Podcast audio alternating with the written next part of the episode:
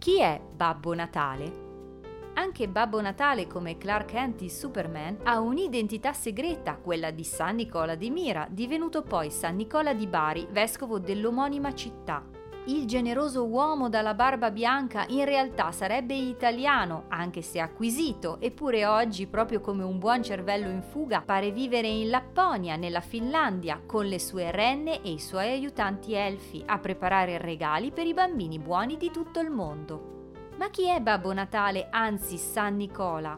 Dei suoi primi anni di vescovado si sa molto poco. Celebre è la vicenda del Praxis de Tribus Filiabus, un aiuto elargito a tre fanciulle, doti in denaro, che le avrebbero permesso di trovare un marito. Una donna senza dote difficilmente si poteva sposare, evitando così di morire di fame sulla strada o di divenire prostitute. Insomma, pare proprio che il primo gesto di Nicola sia stato proprio quello del regalo, di nascosto e di notte.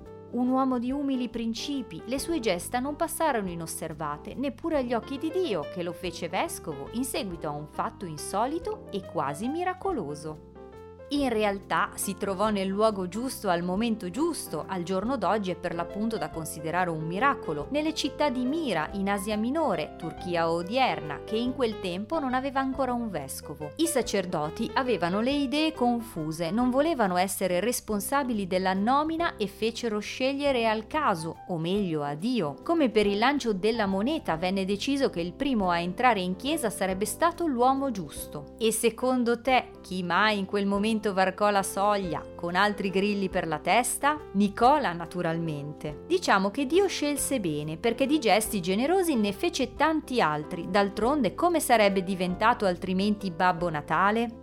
Ad esempio fece il Praxis de Navibus Frumentaris, raddoppiò il carico di grano di una nave per placare la fame della sua città, salvò poi dalla pena di morte tre innocenti e giunse in volo per aiutare una nave che stava per essere travolta da una tempesta.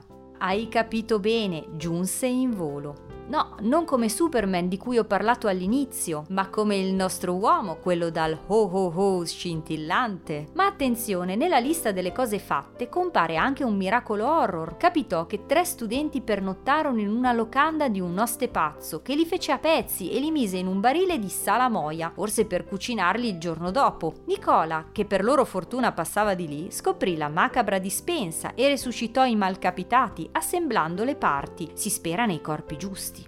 Severo con gli adulti e molto generoso con i bambini, il santo verrà conosciuto per l'oleum o manna di San Nicola, un olio miracoloso in grado di guarire qualsiasi malattia. Quale miglior dono! Se ce lo portasse nel suo bel sacco alla vigilia saremmo tutti molto contenti.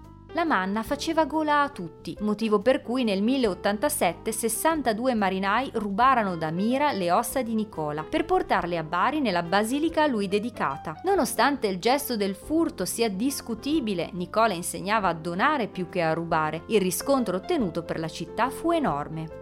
La basilica fu costruita nella corte del Catapano, dove risiedeva il governatore bizantino greco quando Bari era la capitale d'Italia meridionale tra il 970 e il 1071. L'opera più antica è una parte del sarcofago dell'abate Elia, l'architetto della chiesa che si preoccupò di costruirla al meglio per essere all'altezza di San Nicola, le cui reliquie furono poste sotto l'altare e in un luogo molto speciale. C'è però un oggetto curioso nell'angolo a destra, è una colonna in marmo rosticcio protetta da un'inferiata chiamata la colonna miracolosa, che se toccata sarebbe in grado di guarire chiunque. Questo potere era conosciuto fin dal XII secolo, anche se la prima volta che viene menzionata fu nel 1359 in un testo di Niccolò Acciaiuoli, consigliere della regina Giovanna I, conservato nell'Archivio di Stato a Firenze.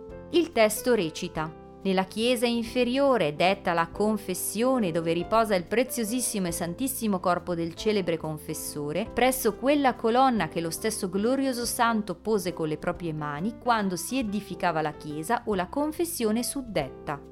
Pare insomma che Nicola l'avesse portata e innalzata con le proprie mani, fatto apparentemente impossibile. Secondo una leggenda fu trasportata insieme al corpo del santo da alcuni buoi verso l'area destinata all'edificazione della chiesa. Possiamo dunque dire che indirettamente come se l'avesse portata lui. Ma le leggende si sprecano, erano tante e occorreva fare un po' di ordine. Ci pensò Antonio Beatillo nel 1620 a redigere una linea comune, forse un po' avveniristica, ma con un suo stile. Scrisse che San Nicola in realtà giunse in Italia sulle sue gambe, andando in visita a Roma a trovare Papa Silvestro. Passò davanti a una casa mentre veniva demolita, dalla quale ammirò una colonna in particolare che prese e gettò nel Tevere essendo di marmo, sprofondò sott'acqua, ma d'improvviso riaffiorò magicamente di fronte al porto di Mira. Poi, altrettanto miracolosamente, fu vista galleggiare davanti al porto di Bari mentre giungevano le reliquie di Nicola. Notata per la sua anomalia, fu arpionata, ma nessuno riuscì a condurla a riva se non che la notte tra il 30 settembre e il 1 ottobre 1089 si sentirono suonare le campane e con grande stupore la gente vide il santo accompagnato da due angeli mentre abbatteva in cattedrale il pilastro dell'abate Elia e vi metteva al suo posto la colonna miracolosa. Un finale col botto.